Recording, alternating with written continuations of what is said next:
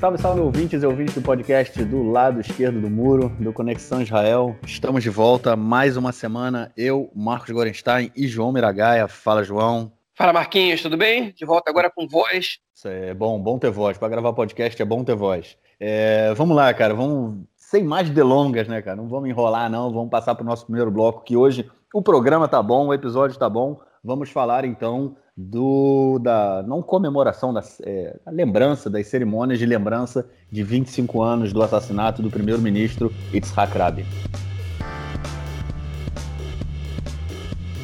Bom, foi numa, num sábado à noite, 4 de novembro de 1995. O Rabin terminava o seu discurso na, na Praça da Prefeitura de Tel Aviv, que hoje é conhecida como Praça Rabin, Kikar Rabin, é, e no final do seu discurso, quando ele estava se dirigindo ao carro para poder ir embora, ele sofreu um atentado, tomou três tiros nas costas, é, pelas costas, né? E morreu. Primeiro-ministro de Israel que tinha assinado aí acordos de paz com os palestinos e, e com outros países, enfim, morre. É assassinado, não morre, né? Ele é assassinado por um militante da extrema-direita é, judaica e, sem sombra de dúvida, isso muda o curso da história israelense, muda o curso da história do país, e a gente não tem como nem tentar imaginar aonde a gente estaria hoje, 2020, se a gente, se Rabi não tivesse sido assassinado. É, com certeza, né? Foi uma. Um, eu acho que eu acho,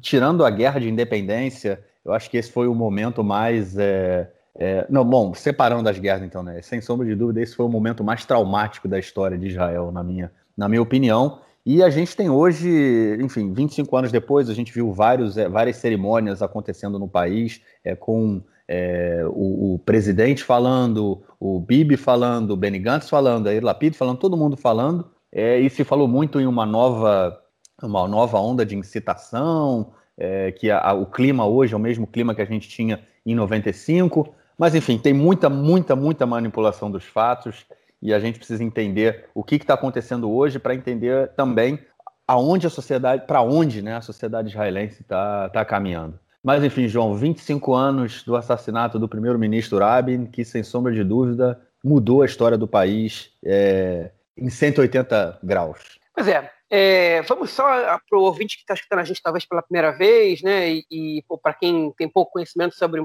quem foi essa pessoa, a gente vai dar um, melhor dar uma curta biografia sobre ele, bem curta mesmo, para que a gente possa falar sobre o assassinato em si, porque é muito importante a gente frisar que esse dia de lembrança do assassinato de Rabi não é um dia para louvar a personalidade do Rabi, né? É, antes de, de, começar, eu vou contar uma, uma historinha. Quando eu fui representante é, é, da agência judaica e do movimento Erhalut na Argentina há uns anos, a, a, organização sionista argentina ela criou um dia um, um, dia do Begin também, porque eles diziam que se tem o dia do Rabin, tem que ter o dia do Begin também, né, para poder lembrar os dois, pelo menos alguém de direita e alguém de esquerda. Né? E isso mostra que havia, uma falha ali, a gente tentava sempre mostrar isso, levando um pouco de sociedade israelense para eles, um pouco de conhecimento sobre por que existe um dia do Rabin, né? Que não chegavam em alguns lugares do mundo. E acho que a nossa função, quando a gente leva um pouco de conhecimento do que acontece aqui em Israel para outros lugares do mundo, é que as pessoas entendam que esse dia de recordação não é a figura do Rabin, não é a paz, mas sim o assassinato do Yitzhak Rabin, né, que é o único primeiro-ministro na história de Israel que foi assassinado e por motivos políticos. Né? É, assassinato político não é uma coisa é, inédita no judaísmo, não era inédita até o Rabin, é, nem na história do sionismo, nem na história de Israel. A gente tem outros casos que poderia citar aqui, né? mas o primeiro-ministro é uma coisa muito grande, muito importante, e foi há muito pouco tempo 25 anos é logo ali, né? 1995, faz muito pouco tempo. É, Netanyahu, por exemplo, virou primeiro-ministro um ano depois daquilo, e ele é primeiro-ministro hoje em Israel. A gente está falando das pessoas que estão vivas aí no mundo, é, é que estão dando as cartas no mundo, hoje em dia, grande parte delas é, é também estava também tava tendo enfim, exercendo cargos importantes naquele momento. Então, não faz muito tempo, mas é importante lembrar porque tem gente que já esqueceu ou que já quer manipular os fatos, que é que a gente vai falar depois. Né? Enfim, em poucas palavras, Rabin é da geração dos primeiros é, é, sabras, né? que é como a gente chama quem nasce é, na terra de Israel, né? É, enfim, filho de imigrantes, no caso. É, ele nasceu em Jerusalém, é, mas com poucos meses de vida é, voltou, a sua família voltou a morar em Tel Aviv. Ele cresceu em Tel Aviv até que na adolescência foi estudar numa escola agrícola chamada Kaduri, no norte de Israel. É, o sonho do Rabin era ser engenheiro hidráulico para resolver o problema da, da falta de água é, na região, e lá é, ele conheceu um sujeito chamado Igalalon, que era membro né, da juventude do Palmar, que era a unidade de elite da Haganah, principal grupo de defesa do movimento sionista no momento, a milícia naquele momento, e o Rabin ele ingressa na Haganah, é, no Palmar, no caso, depois na Haganah, vira oficial e nunca mais deixa a vida militar até, é, enfim, até ele, é, ele ocupar o posto de chefe das Forças Armadas, né, do serviço, do, serviço, é, é, do Estado-Maior das Forças Armadas, é, nos anos 60, exatamente no período da Guerra dos Seis. Né. Todo o período de oficialato do Rabin, né, ele foi muito, muito relevante, né, tem muitas histórias importantes sobre ele na Guerra da Independência, né, alguns, casos, enfim, determinantes na, na, na guerra, é, alguns polêmicos também. Em 67 ele tem, é, é, na verdade, é, não diria sorte, né, ele, ele foi ele que trabalhou para construir o exército também é, tão preparado para poder ter uma vitória cachapante como foi. Ele teve, enfim, é, o, o, brilho ali de ser o primeiro, de ser o, o chefe das, das Forças Armadas na, na maior vitória de Israel militar em sua história, em uma das maiores da história do mundo contemporâneo. E ele sai com muita moral, né? ele termina seu, seu cargo no Exército, passa a ser civil, vira embaixador israelense nos Estados Unidos, retorna, vira primeiro-ministro em 1975, é, ou 74, agora não me lembro exatamente em que mês, foi em dezembro que ele assumiu exatamente, mas enfim. E exerce esse cargo até, até 77, quando ele renuncia após sua esposa é, ser denunciada por ter aberto uma conta bancária nos Estados Unidos. Nesse momento, era, até hoje é proibido ao primeiro-ministro e à sua esposa, ou a primeira-ministra e seu, e seu marido, é, terem uma conta aberta no exterior. Né? Ela tinha uma conta que não era significativa, era menos de mil dólares, é, mas ela foi denunciada e o Rabi ele disse que não faz diferença entre ele ou a sua esposa serem denunciados, eles funcionam como uma coisa só, e renunciou ao cargo para responder junto a sua esposa por essa denúncia. No final, eles foram absolvidos, né?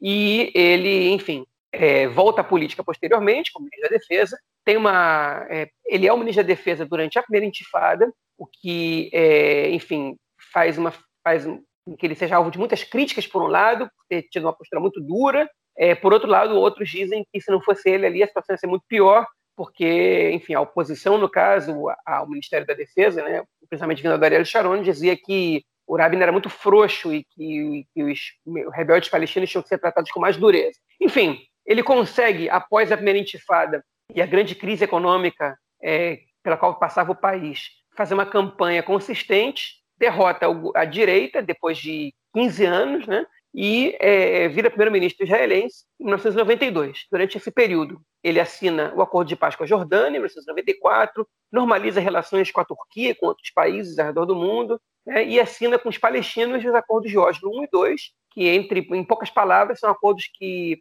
é, davam para, enfim, que Israel reconhecia é, a OLP, a Organização para a Libertação da Palestina, como legítima representante do povo palestino e a transformava na Autoridade Palestina, que é o corpo que, enfim, que é responsável, é, que, que, na verdade, o órgão executivo né, é, da, é, dos territórios da faixa de Gaza da Cisjordânia, dividem a faixa de Gaza e a Cisjordânia em territórios A, B e C, dando autonomia de alguns territórios para a Autoridade Palestina. Em troca disso, a Autoridade Palestina reconhecia o Estado de Israel pela primeira vez na história, é, enfim, e, e, se iniciava um processo que naquele momento se pensava que em poucos anos iria acarretar é, na paz entre judeus e palestinos aqui na terra de Israel, na Palestina histórica, como vocês queiram chamar. Né? O Rabin especificamente nunca falou em Estado palestino, talvez porque não fosse o momento. O Rabin não deu respostas para algumas questões que eram muito importantes, né?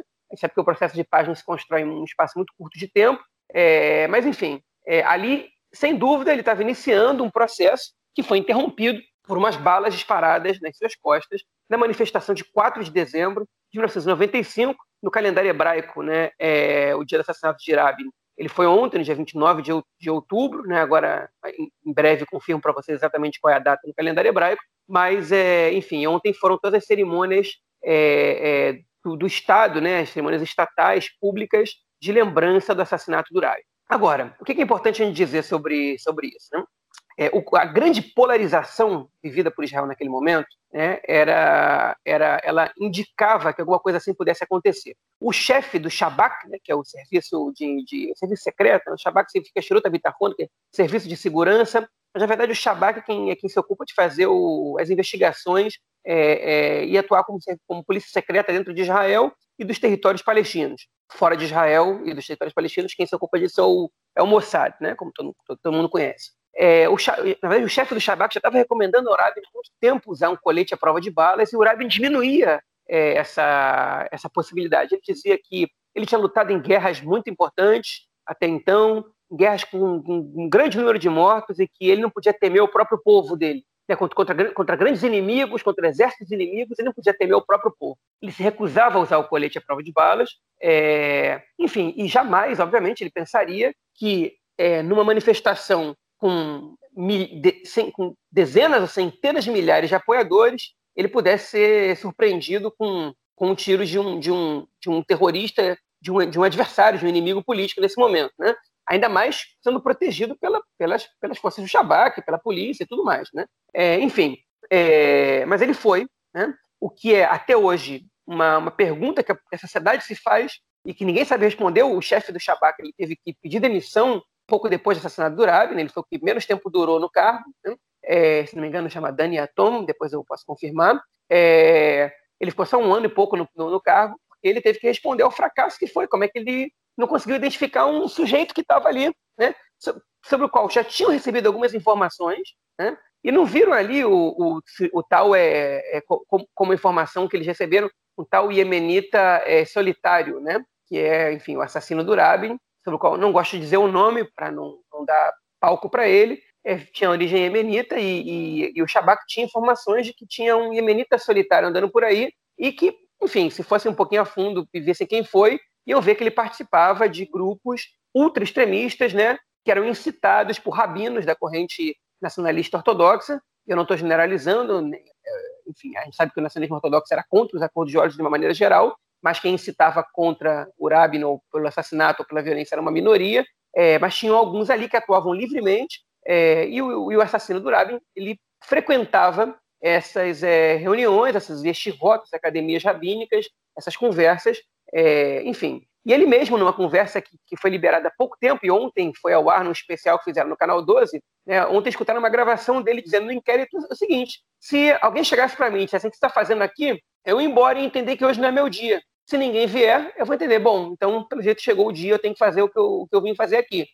O assassino jamais se arrependeu do que fez, ele se viu incumbido de uma tarefa praticamente divina, né, messiânica, de que é, o, o, que o Rabin estava fazendo é, atrapalhava a chegada do Messias, né? É, enfim, é uma, uma, corrente que acredita que toda a, a, terra de Israel bíblica deve ser pertencente ao reino de Israel, ou à soberania judaica, é, é para que, que, a vinda do Messias se concretize. E o Rabin ele estava admitindo da autonomia de, ter, de, territórios que fariam parte da terra de Israel completa, né, da sagrada bíblica, ao, aos palestinos, e isso, enfim, enterraria as chances de chegada do Messias, de acordo com essa visão é, é, do ramo da ortodoxia. É, também não é, não é, é, hegemônica, me arrisco dizer que não é nem, não é nem majoritária no ramo da ortodoxia, é, mas enfim, é, o, o assassino acreditava nela e isso foi suficiente para que ele bolasse um plano junto com seu irmão, um plano muito amador, é, e assassinasse o primeiro-ministro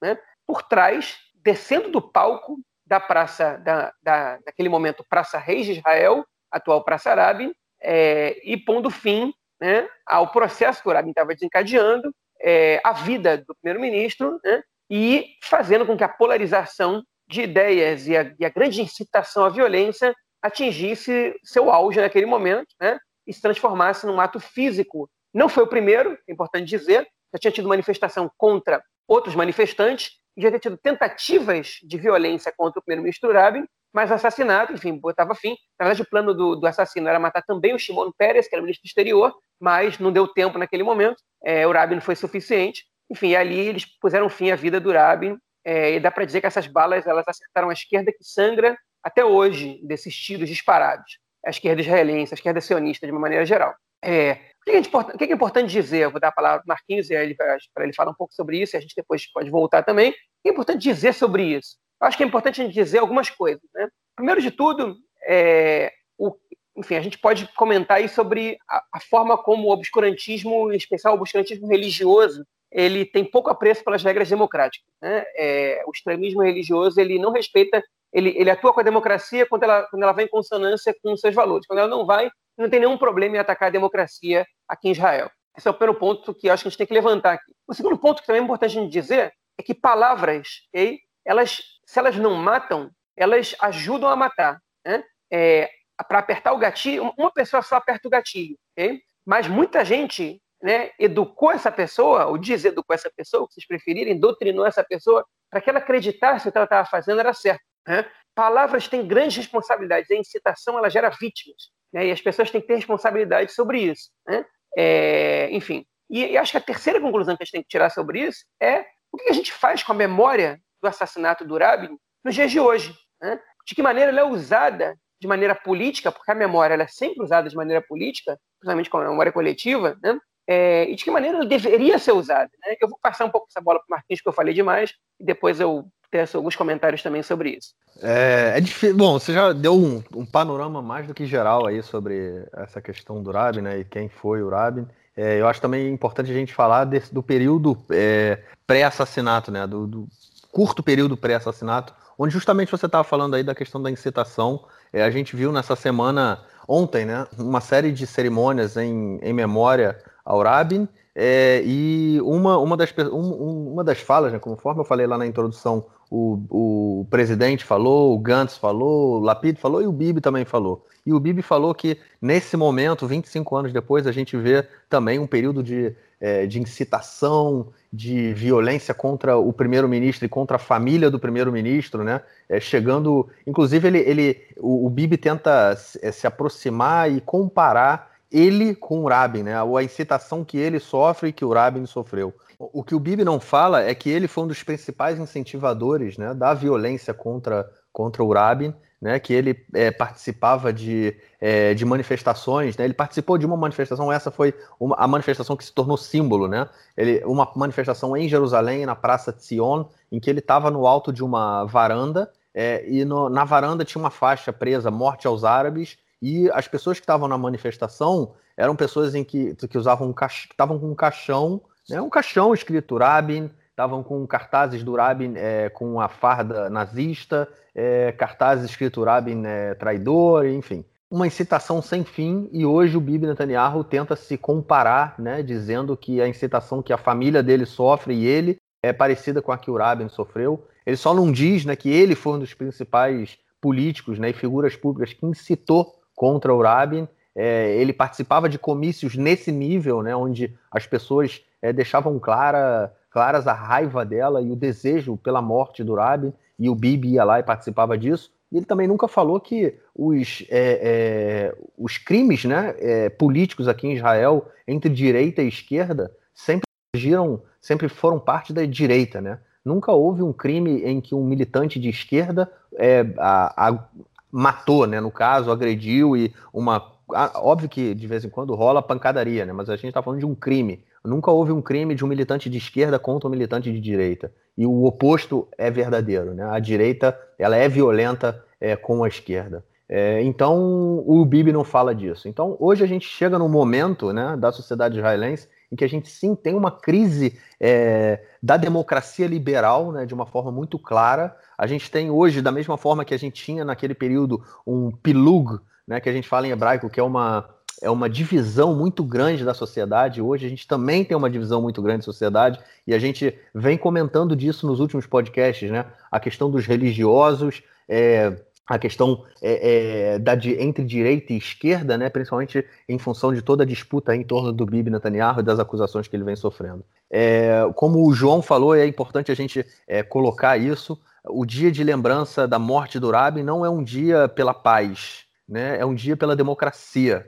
é um dia em defesa da democracia. O, o Shalom Arshav, né, o, o, grupo Paz Agora, é, ele, desde a morte do Rabin, anualmente, ele organiza um evento né, é, é, nesse período. Né, pra, é como se fosse a, a Ascará, né, o, o, a cerimônia em lembrança do Rabin, cerimônia anual de lembrança né, do Rabin. é, que na verdade, como, como eu falei, é em defesa da democracia. A, o, o, o, título, né, o nome da, dessas manifestações não é pela paz, é pela democracia. Isso é uma coisa que me chamou muito a atenção, né, porque não necessariamente a mensagem que o Rabin queria passar é, politicamente, que era a mensagem da paz, ela se tornou o centro da discussão. O assassinato do Rabin ele tira a gente de uma discussão de paz e leva a gente para uma discussão de democracia, sobre o que, que é a democracia israelense e para um, quais os rumos né, da democracia liberal israelense. E isso é uma coisa que a gente tem que prestar atenção e que é muito interessante. Inclusive, está marcado para amanhã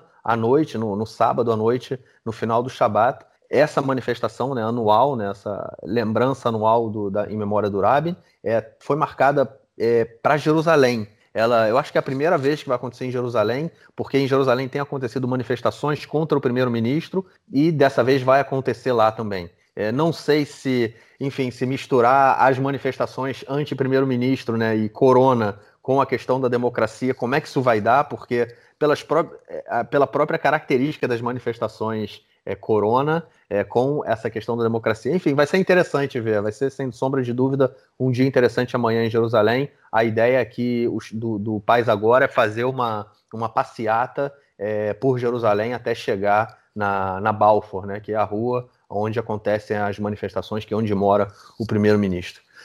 Mas é isso, 25 anos, 25 anos em que a gente continua se perguntando e a democracia liberal israelense, né? Para que, para onde vai, para que rumo vai? Acho que é importante a gente estar sempre pensando nisso.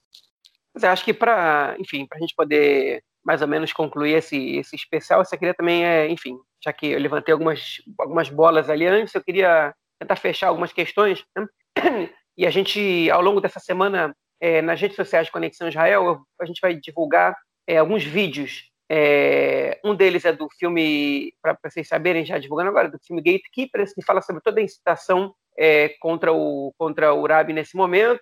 E outros dois são o discurso do Rabin, que está legendado pelo IBIS, do Brasil Israel, que a gente vai, vai divulgar também, o último discurso do Rabin no dia que ele foi assassinado, e uma entrevista que ele deu para um canal de televisão, curtinha, um pedacinho de dois minutos, ele está falando sobre o papel do Netanyahu nisso, né? sobre que ele não tem nenhuma vontade de se reunir com o Netanyahu, é, por toda a incitação, por toda, por toda, a colaboração dele com a incitação, embora ele não tenha dito morte ao Rabi, nem Rabi traidor, nem essas palavras, ele também, não, quando escutou as pessoas gritando, não, não, não botou limite. Né? É, e o Rabin sabia do clima que tava, do, pelo qual o país passava, tanto que o último discurso dele foi só, foi só falando que, ele, que a gente precisa falar sobre a paz em, em, em confronto, não com a guerra, mas com a violência. Ele diz que a violência está enraizada na sociedade israelense e a gente tem que combater a violência. Enfim, e tudo isso é, enfim, é, mostra que ele estava ciente disso. O que ele não estava parecendo acreditar é que isso podia realmente se transformar no assassinato político contra, contra a sua pessoa. Né? Então, é, eu quero sempre lembrar que a campanha né, de, de, destruição da reputação do Rabin,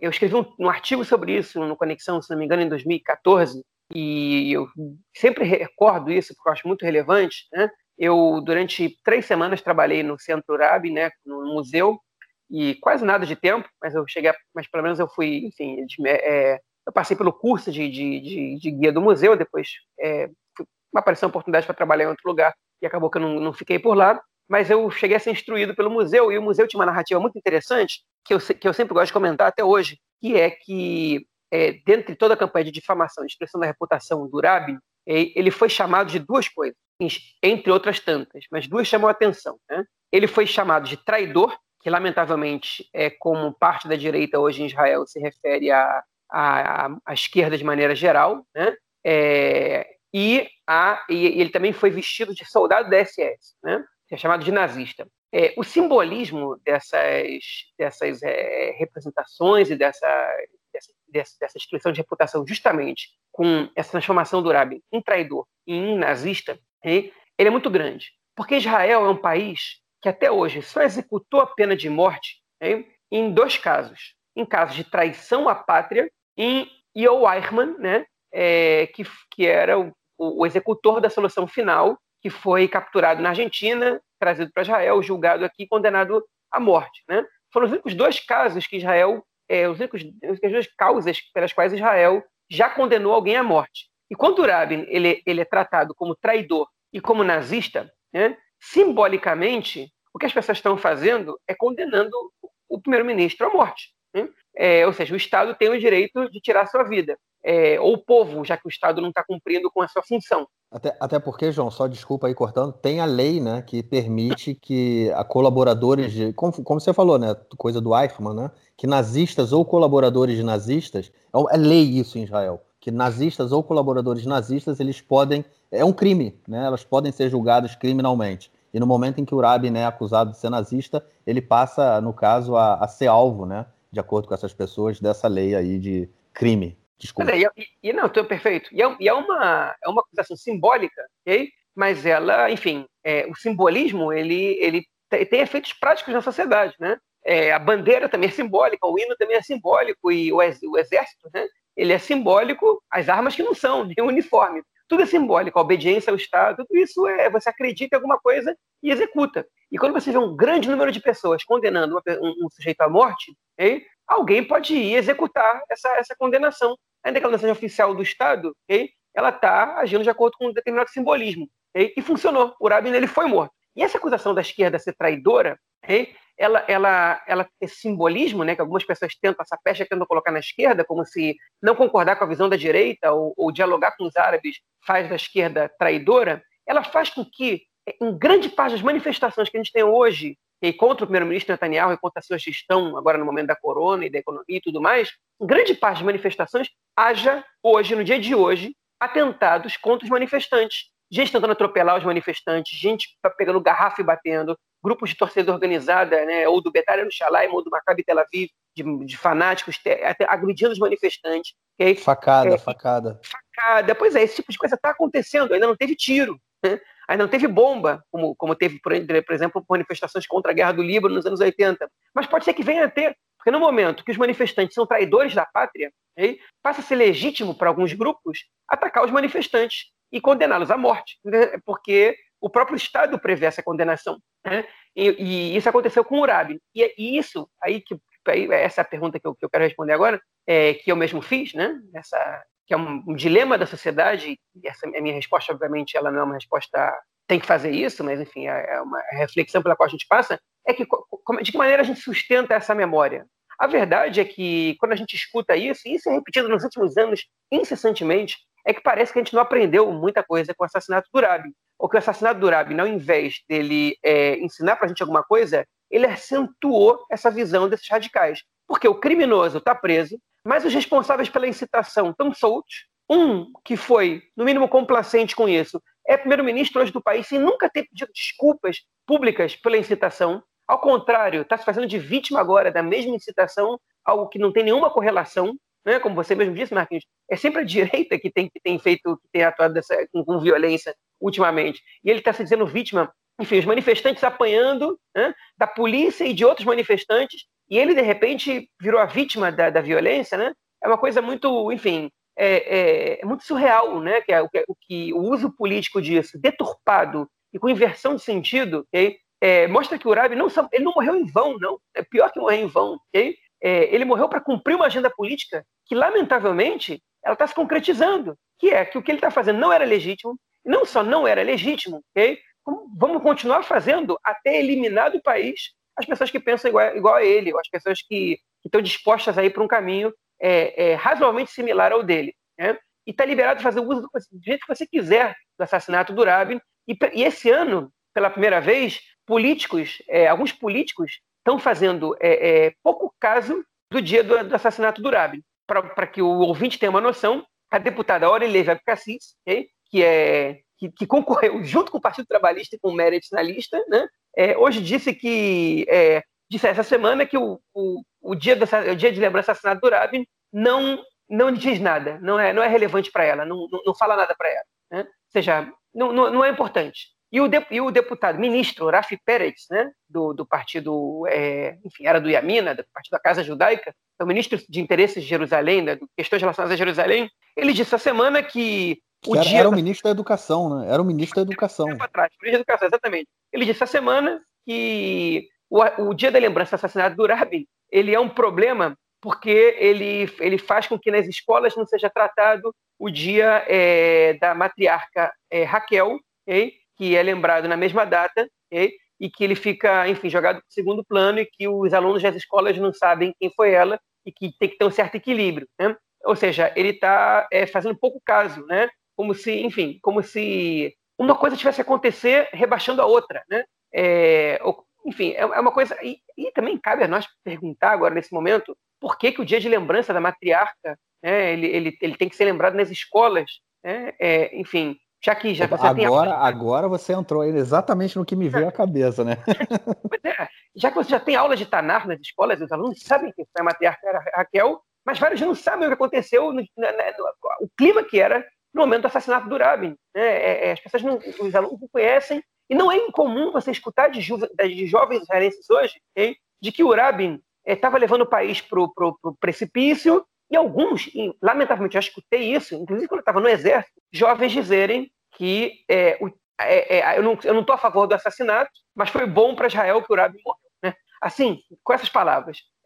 Então, falta muita educação, e o ex-ministro da Educação, o que, que, ele propõe é que a gente fale menos do Rabin e mais da matriarca Raquel, como se não fosse suficiente o que a gente aprende sobre, sobre os patriarcas e matriarcas de todas as aulas de Tanar, que são obrigatórias em Israel, inclusive nas escolas seculares, okay? é, enfim, com, ou seja, é coisa absurda. Um dia por ano que a gente tira para falar sobre o assassinato do Rabin e o sujeito ele quer reduzir é, a importância que a gente dá para esse dia, logo no momento tão crítico como o que a gente está passando hoje. Né? Então, a resposta está aí. Né? Os usos da memória do assassinato do Rabin, eles, obviamente, os usos são sempre políticos. Okay? Só que o uso político ele não é o que o Estado se propôs a fazer naquele momento, que é falar sobre tolerância, coexistência, democracia respeito às opiniões diversas. Okay? E sim, cada um puxa a sardinha para o seu lado e alguns chegaram agora ao, ao, ao enfim, ao, ao, é, ao baixo nível de querer diminuir okay? e, e, enfim, o, a importância de lembrar sequer o assassinato do Rabi. Bom, é isso. Acho que a gente conseguiu cobrir bastante aí sobre essa, tanto a questão do Rabin quanto a questão do que está acontecendo hoje aqui em Israel. Em que contexto né, o assassinato do Rabin, hoje, 25 anos depois, está é, tá incluído aqui na, na sociedade israelense. É, eu só estava procurando, é, para quem não viu, né, saiu em 2000 e agora eu não lembro se foi 2015 ou 2016, é, um filme sobre o Rabin, né, o último dia do Rabin, é, que conta é, a história aí do, do assassinato. Principalmente fala-se muito sobre o, no, o dia do evento, né, o momento do evento. É, se houve falha da, da, da, polícia, do serviço de, de, segurança, enfim. É um filme bem interessante, me, me, me deu uma. Quando eu vi o filme, me deu uma, uma ideia, né, um panorama, me colocou uma, uma visão completamente distinta que eu não tinha, me caíram várias fichas no, no, momento que eu vi o filme, foi, foi bem legal. É, tem, pelo, pelo que eu entendi aqui, dá para ver pela Amazon.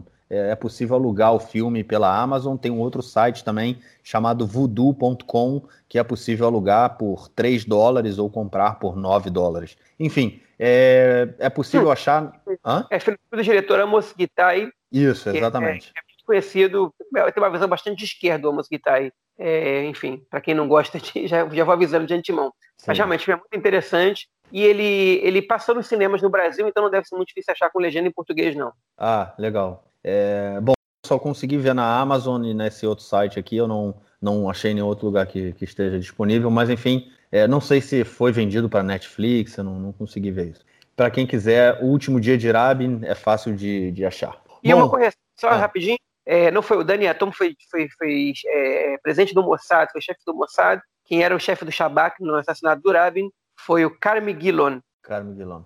Ok, é isso. Vamos lá, João. Vamos então passar para o nosso segundo bloco, onde a gente vai falar de outras coisas políticas aqui de Israel.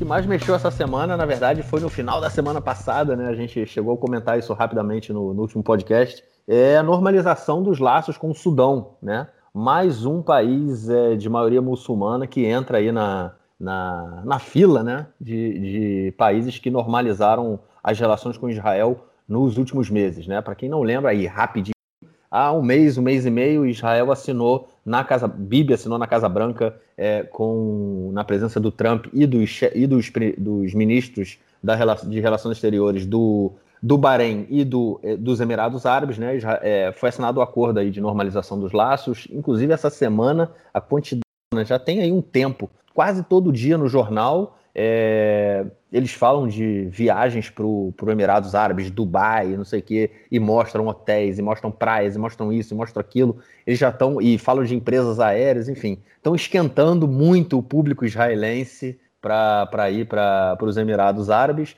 E agora é a vez do Sudão, né? A vez do Sudão que eu acho que a questão turística vai ser menos importante. O que é mais importante aí é que é, a abertura, né, a normalização dos laços com o Sudão ela pelo menos para Israel, ela permite que a gente, eu, a gente possa ir ao Brasil, né, à América do Sul, viajando sobre a África, né, tem tipo um, um, é, um espaço aéreo aí contínuo até a América do Sul, o que faz com que a viagem seja mais curta e mais barata, o que para a gente vai ser um ponto positivo, mas eu acho que o Sudão tem mais a ganhar dessas relações do que Israel. Né? E o que. Ah, e uma correção aí no, no, último episódio, quando a gente falou dessa questão, eu falei de, que o número de imigrantes, né? É, não de imigrantes, de refugiados é, africanos aqui em Israel era entre 40 e 60 mil. É, e eu não me lembro agora se eu falei sobre os sudaneses ou sobre os refugiados em geral. ok? Os sudaneses, eles são cerca de 7 mil, entre 6 e 7 mil é, refugiados aqui. Os outros é, dezenas de milhares são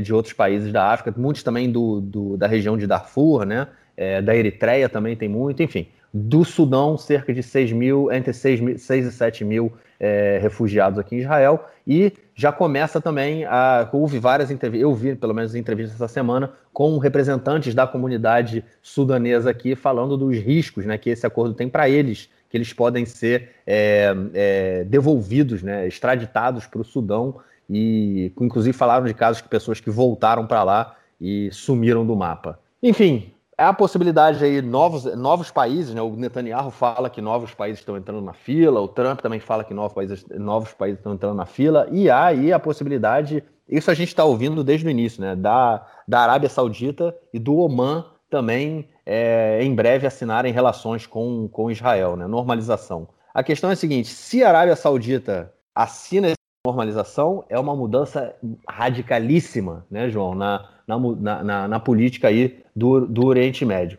e principalmente em relação ao Irã e aos palestinos, que estão perdendo cada vez mais espaço nessa, nessa disputa aí. É, é, a gente comentou na, no podcast na semana passada que eu, pelo menos, comentei que eu não acreditava que nenhum país importante fosse assinar esse acordo com Israel no momento. Né? É, mas parece que está tá havendo uma pressão muito grande do governo Trump para que a Arábia Saudita assine esse acordo. A Arábia Saudita, como a gente comentou também na semana passada, fez críticas públicas de maneira inédita à autoridade palestina, à liderança palestina de maneira geral, o que daria, de alguma maneira, para a gente a impressão, ou mostraria uma tendência de que eles estão começando a construir é, um ambiente para que, em pouco tempo, eles normalizem relações com Israel. Né? E a Arábia Saudita, no caso, é, eu não sei se a Arábia Saudita tem estado de guerra com Israel, é, mas eu acho, eu, eu acho, que sim, eu tenho a impressão que sim. E aí sim a gente poderia falar num acordo de paz e não só numa normalização. É, sobre o Sudão, é, o Sudão é um país que pertence à Liga Árabe, que é parte da Liga Árabe. É, o acordo de paz, com, o acordo de normalização com o Sudão ele vem em troca de é, a retirada do país, né, da lista dos países é, que apoiam o terrorismo por parte dos Estados Unidos, o que faz com que um embargo que o país vem sofrendo, né, embargo melhor não, mas com sanções que o país vem sofrendo sejam retiradas também. E, e é, parece que o principal, é, é, a principal exigência dos Estados Unidos para que, para que o governo sudanês, enfim, pudesse ser, é, ser exitoso né, nessa retirada do nome do país nessa lista fosse normalizar relações com Israel. Enfim, e aí é, o Sudão não teve, parece que a liderança Sudão teve a menor dúvida de que isso era importante para é, que era, tinha que fazer. Eles anunciaram, anunciaram dispostos a normalizar relações com Israel ainda antes do Bahrein.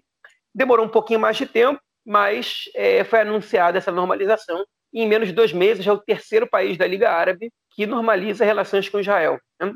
O que é uma boa notícia. Sempre que dois países possam ter relações é, ou quase sempre, pelo menos, só vou deixar esse quase aberto aí para que eu não seja pego em nenhuma contradição futura, mas, em geral, quando dois países estabelecem relações, é, elas trazem com, consigo paz, e quanto menos a gente vai envolvida numa, enfim, em situações de, de, de, de é, enfim, de perigo de vida, melhor. E, enfim, se Israel e Sudão possam cooperar para que se desenvolva a tecnologia dos dois países e que menos gente é, seja parte de um clima hostil, em geral, né, a gente está falando de coisas boas, eu acho que é uma coisa boa para Israel, igual para o Sudão, o que está acontecendo agora. Não é muito bom para os palestinos, né, porque eles esperavam que a pressão da Liga Árabe pela não normalização pudesse de alguma maneira fazer efeito e que forçasse Israel a, a ceder e a negociar, minimamente falando. Né?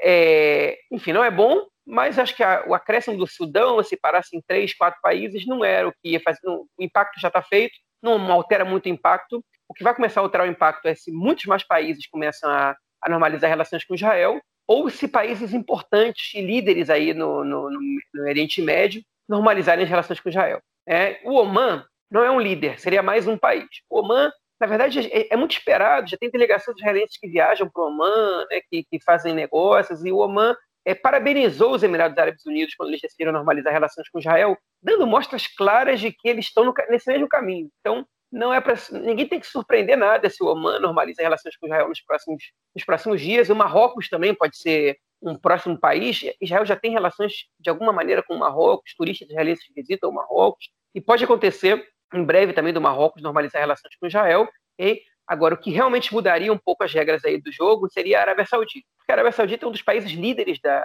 do, do Oriente Médio, um dos países que não sofreu com a Primavera Árabe, né? o seu reino se mantém politicamente estável, eles controlam os meios de comunicação do país, entre eles a televisão Al Jazeera, que é um dos principais veículos de comunicação do mundo árabe, né? e uma normalização das relações com Israel seria é, bastante impactante é, para o mundo árabe de maneira geral. Hein? Não é, se a gente pensa geopolítica, não é tão estranho assim se a gente pensar dessa maneira, porque os Estados Unidos e a Arábia Saudita são aliados já há muitos anos, né? e nada mais razoável do que dois aliados dos Estados Unidos, é, enfim, sejam aliados entre si também, e de fato, em alguns aspectos eles são, né?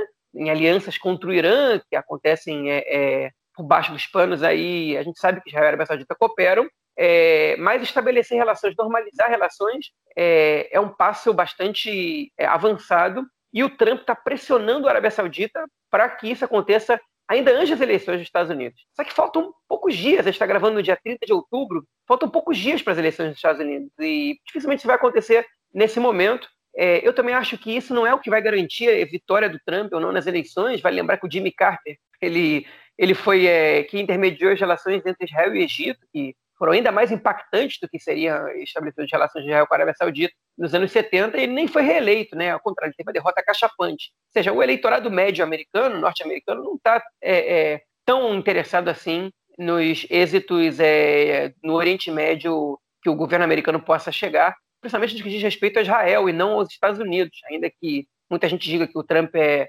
associa, associa essa sua parceria com Israel ao eleitorado evangélico, que o eleitorado evangélico norte-americano é, é, é, muito pró-Israel e que todas as ações do Trump favorecem é, a sua imagem perante esse eleitorado. A gente sabe que esse eleitorado, em sua grande maioria, já vota no Trump, é, e os que não votam dificilmente vão mudar de posição por causa de é, um acordo de paz ou outro mais. Então, é, isso me faz duvidar bastante, né? Talvez quando esse podcast seja lançado, quando você escute, as eleições dos Estados Unidos já tenham até acontecido, é, mas me faz duvidar bastante que, que, esse acordo com a Arábia Saudita aconteça antes das eleições, até porque se a Arábia Saudita, enfim, é, for, é, é se, se, a liderança da Arábia Saudita é, for cuidadosa, eu acho que eles são, eles vão esperar ver o que acontece depois das eleições, para ver o que, que o Biden vai dizer sobre isso, para ver que tipo de acordo eles vão fazer, o que, que eles têm a ganhar normalizando relações com Israel, porque normalizar por si só é, é muito.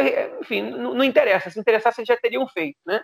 É, alguma coisa eles têm a ganhar, como os Emirados Árabes ganharam, entre outras coisas, é, a possibilidade de comprar aviões F-35 produzidos nos Estados Unidos. Essa semana eles anunciaram a compra de 50 aviões, né?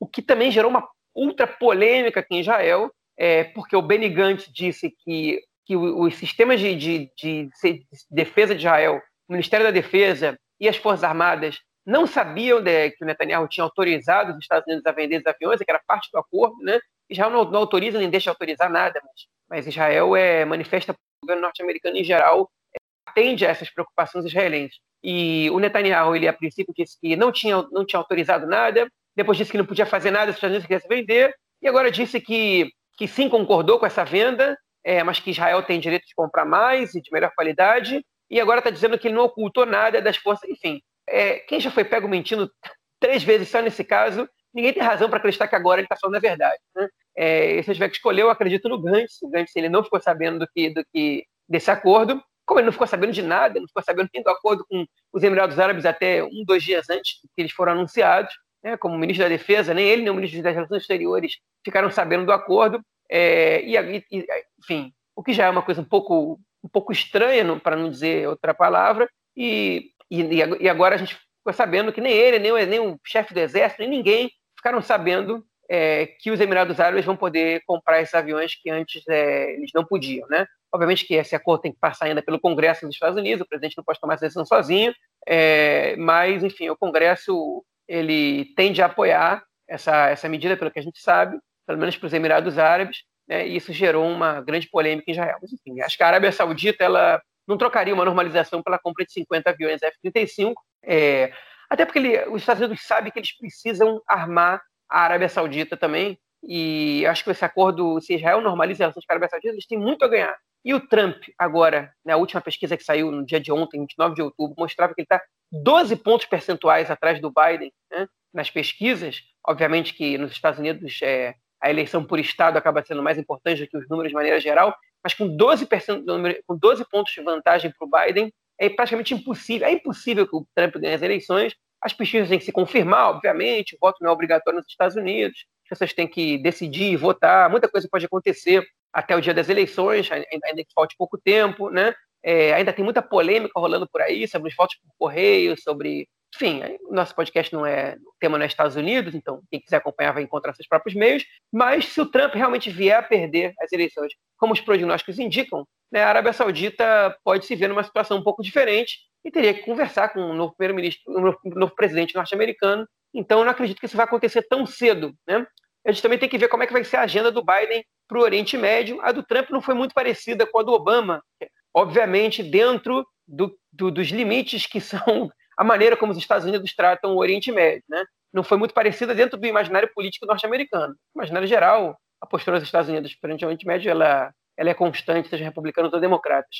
É, o Trump fez algumas mudanças em relação ao que o Obama tinha feito, né? é, e vamos ver qual o caminho que o Biden vai resolver tomar. É, mas, enfim, o que eu gostaria que acontecesse é que, ao mesmo tempo, é, o presidente norte-americano incentivasse é, os acordos de paz entre Israel e outros países é, do Oriente Médio, acordos de normalização também, é, e, por outro lado, também pressionasse o governo israelense a é, negociar com os palestinos a chegar a um acordo com os palestinos. Né? Seria uma postura, uma postura legal, interessante. É, o presidente dos Estados Unidos ele tem poder para pressionar o primeiro-ministro israelense, ele não pode obrigar nem, nem convencer nada. O Obama ficou aí, tá, tá aí de prova vários anos, ele não conseguiu forçar a barra para que nenhum acordo fosse assinado com os palestinos, mas ele tentou bastante. E, enfim, a gente espera que alguém, que o mundo é, é, é pressione mais, porque hoje Israel não está muito interessado, tá, tá mais, o Netanyahu está mais interessado em, em é, enfim, administrar o conflito do que em resolvê-lo. O que é ruim,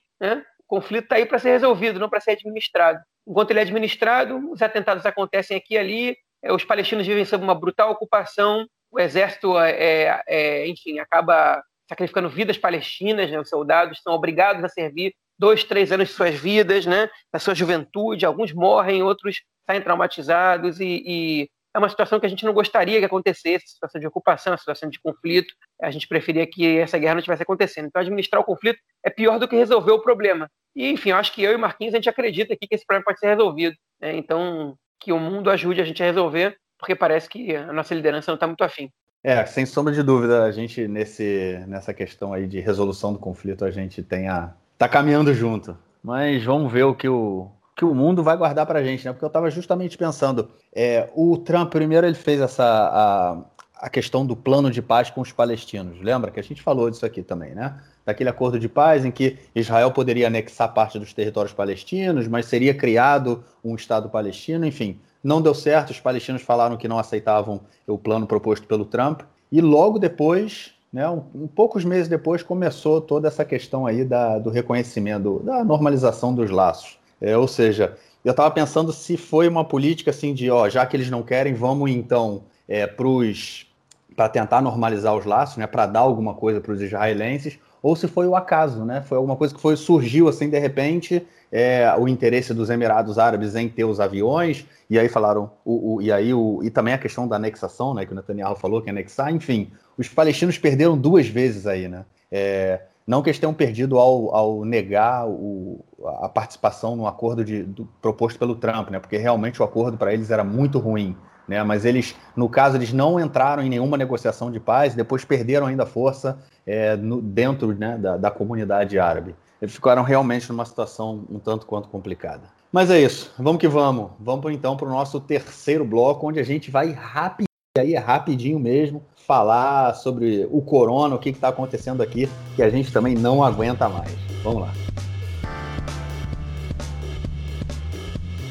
É isso, João. Estamos aí, terminamos a segunda semana desde a reabertura, né? É, da, da reabertura parcial né, da, do país, a gente teve a volta das creches e não houve aumento né, do número de, de doentes.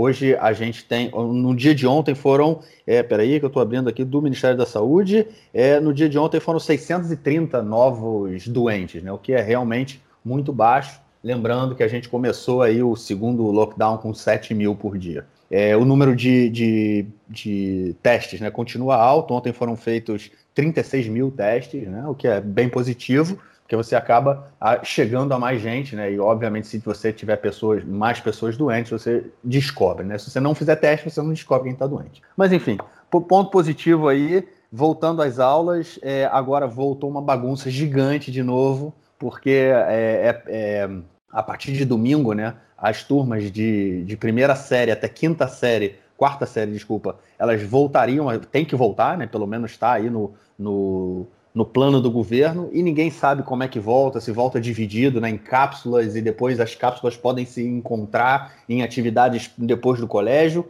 Enfim, aquela bagunça né, que a gente já está acostumado a ver sempre antes do período de, de reabertura. Ninguém se entende, todo mundo bate cabeça. E eu acho que esse é o tom do governo, né? Bater cabeça, porque a, a, também Ministério da Saúde, Ministério da Educação e Ministério das Finanças é, parece que é um contra o outro, né? Não é, eles não são parte do mesmo governo, é um contra o outro. Tá complicado, hein, cara?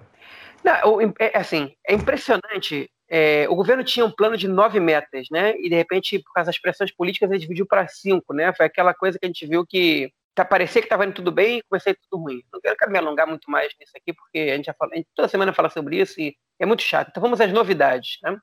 É, o governo ele viu que o número está baixando e aí decidiu o gabinete da Corona é, abrir as aulas para crianças até o que no Brasil seria, se não me engano, aí o, quarto ano, né? O quinto ano. A criança já até. Acho que, acho que é o quinto, quinto ano, ano, porque, quinto é ano, porque no, no, Brasil. É. Antiga quarta série, né? Isso. É, isso. Da época que a gente morava no Brasil, até o, até o quinto ano. Só que as crianças da, da, do primeiro, segundo e terceiro ano, né, elas, é, ela, o governo disse que não tem estrutura para fazer o regime de cápsulas, né, que é divide a turma em dois e um grupo sempre se encontra e esse grupo vai para a escola é, num, num horário, outro grupo vai em outro horário e tal. Você tem que ter um dobro de professores, dobro de sala de aulas. Sala de aulas não é exatamente problema, porque as crianças mais velhas não estão tendo aulas, os adolescentes também não estão, é, mas tem que ter mais professores, tem que ter uma estrutura diferente. Eles disseram que não tem estrutura para isso, então eles vão fazer o seguinte: eles vão dividir só, e aí vai ser o seguinte: metade estuda três dias, a outra metade estuda três dias, e o resto estuda de casa. Hein? Só que existe uma coisa já chamada tsaronim, né, que são atividades feitas é, na parte da tarde. Né? E os tsaronim, eles não vão obedecer às divisões de turma, né, as semicápsulas que o governo decidiu fazer. Ou seja, você está dividido de manhã, mas de tarde você pode misturar.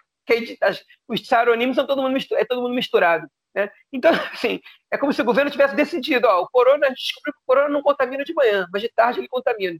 Não, perdão, o corona não contamina de tarde, mas de manhã sim. Então, de manhã divide, de tarde está liberado, né?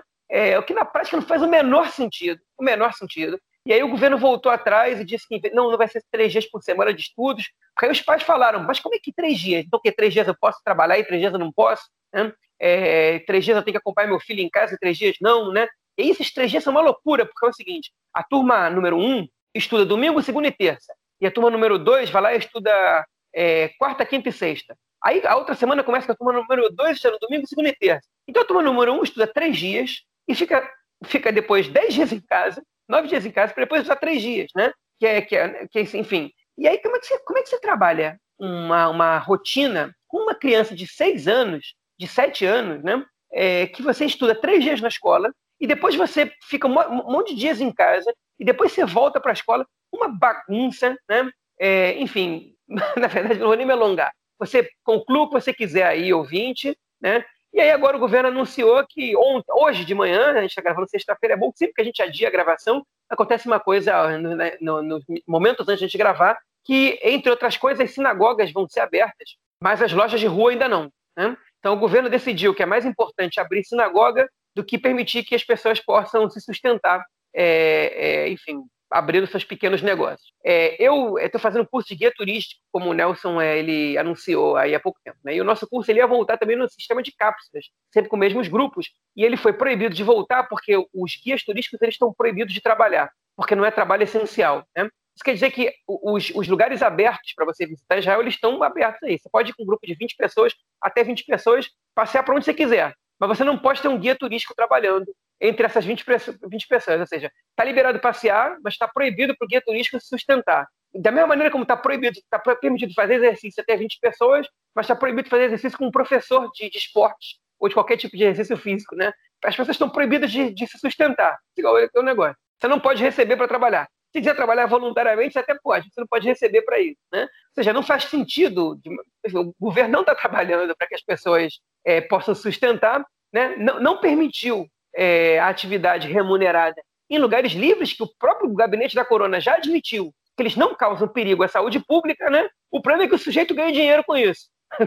Agora, a sinagoga pode abrir. Né? A sinagoga é um lugar fechado, onde se reúnem uma, uma quantidade razoável de pessoas por um tempo não desprezível. Essas sim podem abrir. Né? Enfim, não tenho. Você outra vez pode chegar à sua própria conclusão aí, ouvinte, sobre isso. E só para a gente terminar essa parte da corona, eu só queria dar para vocês é, uma notícia e uma, e uma. Não é exatamente uma errata, né? Mas é uma informação que conflita com uma que a gente disse na última vez. Vou começar com a segunda. A gente disse que a gente tinha muito que aprender com a população árabe israelense, que estava. tem as cidades mais verdes do país atualmente, né? É, e que estava se contaminando menos que os outros. Pois bem, essa semana as cidades árabes israelenses elas são as que estão com um nível de contaminação mais alto entre todas. Né? Enquanto a média de contaminação, na, em geral, na cidade israelense é de 0,6, ou seja, cada pessoa contamina 0,6, na cidade árabe, cada pessoa contamina mais que um. Né? É, então, aumentou o grau de contaminação lá, alguma coisa bem errada está acontecendo lá, é, provavelmente de respeito às determinações, e é bom que, que, que, as lideranças árabes e o serviço público tomem alguma atitude em relação a isso. Inclusive, o próprio público ultra-ortodoxo diminuiu é, a contaminação, ainda está um pouco mais alto que o público secular,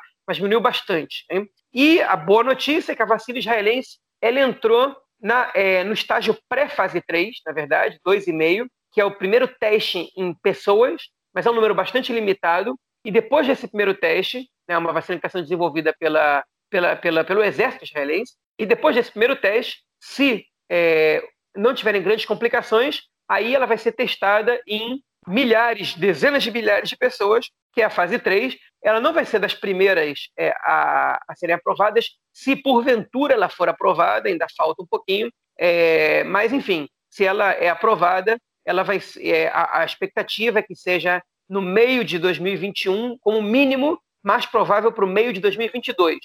E aí o ouvinte pode perguntar, ah, se é tão tarde assim, por que apostar nessa vacina? Por que não apostar nas outras que estão por aí? Bom, primeiro que a gente não sabe se as outras vão ser aprovadas. E segundo, que a gente não sabe qual vai ser o grau de eficácia de cada vacina. Então, quanto mais vacinas existam, melhor. Né? Então, é, enfim, é bom, é uma boa notícia que os primeiros testes tá, estão sendo bem sucedidos e que Israel não tem uma tradição em, em preparação de vacinas, embora a indústria farmacêutica israelense ela seja muito avançada, é, já é um exportador de remédios, para quem não sabe, é uma boa notícia, a gente espera que a gente siga tendo boas notícias em relação a isso, não só da vacina israelense, mas vacina, todas as vacinas que estão sendo testadas agora, mas a vacina israelense é uma boa notícia também para a sociedade israelense, uma vez que, obviamente, a vacina israelense ela é uma vacina eficaz, a população israelense ela vai ser, obviamente, a primeira a receber as doses dessa vacina. É, esse é, acho que esse é o ponto principal, né? Ter uma certa autonomia aí, né? independência em relação à vacina, porque Imagina só, cara, quando, quando a vacina começar a ser vendida, uma vacina eficaz, né, começar a ser vendida, vai ser um pega pra capá, cara. Vai ser uma, uma, Já tá, né, cara? Já tá decidido quem vai receber primeiro, quanto, quanto tempo, enfim. Mas imagina só, é, ter, um país desenvolver a sua própria vacina né, é fundamental para nesse próximo período, até porque, como você falou, pode ser que a gente precise tomar a vacina duas vezes por ano, essa vacina inicial. Ninguém sabe quanto tempo a vacina vai ainda segurar anticorpo, né? É, o, quer dizer, o organismo vai ainda ter anticorpo por conta da vacina. Então, são coisas que a gente vai descobrir com, com o tempo e ninguém sabe quantas doses. É isso aí. Vamos lá. Vamos então para o nosso próximo bloco ouvir o comentário do camarada Nelson Burri. Manda, Nelson. Meu caro Góres, tem amigos do Conexão Israel do lado esquerdo do muro. Mandar um abraço também ao João, que segue acompanhando de perto os últimos dias da campanha americana. É, o João acompanha eleições como se fosse uma Copa do Mundo. Ele se diverte muito. Daqui cinco dias a Liga Israelense de Futebol volta a toda. É isso aí, volta a toda a Liga Israelense de Futebol, futebol masculino no caso, tanto a liga principal como a segunda liga. E na segunda liga, o retorno do Apoio Jerusalém, que era o Apoio Catamon Jerusalém, retomando o nome histórico Apoio Jerusalém. Né? O nosso Gorestein, que é um grande torcedor aí, com certeza está com uma grande expectativa. Os jogos serão sem torcida até segunda ordem. Os estádios passarão como passaram antes pelos protocolos. Estádios que não têm condições não receberão jogos, mas boa parte dos estádios vão receber as partidas. No caso até do Apolo Jerusalém que foi citado, é o estádio municipal Tedi Kolek, que recebe tanto os jogos do Beitar Jerusalém como do Apoel Jerusalém. Então, daqui cinco dias exatamente, a partir de quinta-feira, a volta da Liga Israelense, tanto da primeira como da segunda liga. É isso aí, um grande abraço. Valeu, Nelsinho. Brigadão aí pela mensagem. A gente espera na semana que vem. João, algo mais a acrescentar ou a gente fica por aqui? Podemos ficar por aqui. Show de bola. Vamos ficando por aqui então. Amanhã eu pretendo ir à praça, é, não à praça, né? A Jerusalém, dar aquela, dar aquela força lá no, nas manifestações pela democracia e em memória ao Yitzhak Rabin, né, que, como você falou aí, morreu e morreu é, deixando um legado tanto para tanto a esquerda quanto para a direita que avança a passos largos aqui em Israel. Então é isso. A gente se fala na semana que vem e grava o nosso próximo episódio com as notícias quentinhas vindo aqui de Israel. Valeu, João. Um grande abraço. Abraço, boa semana aí para todo mundo. Valeu, tchau, tchau.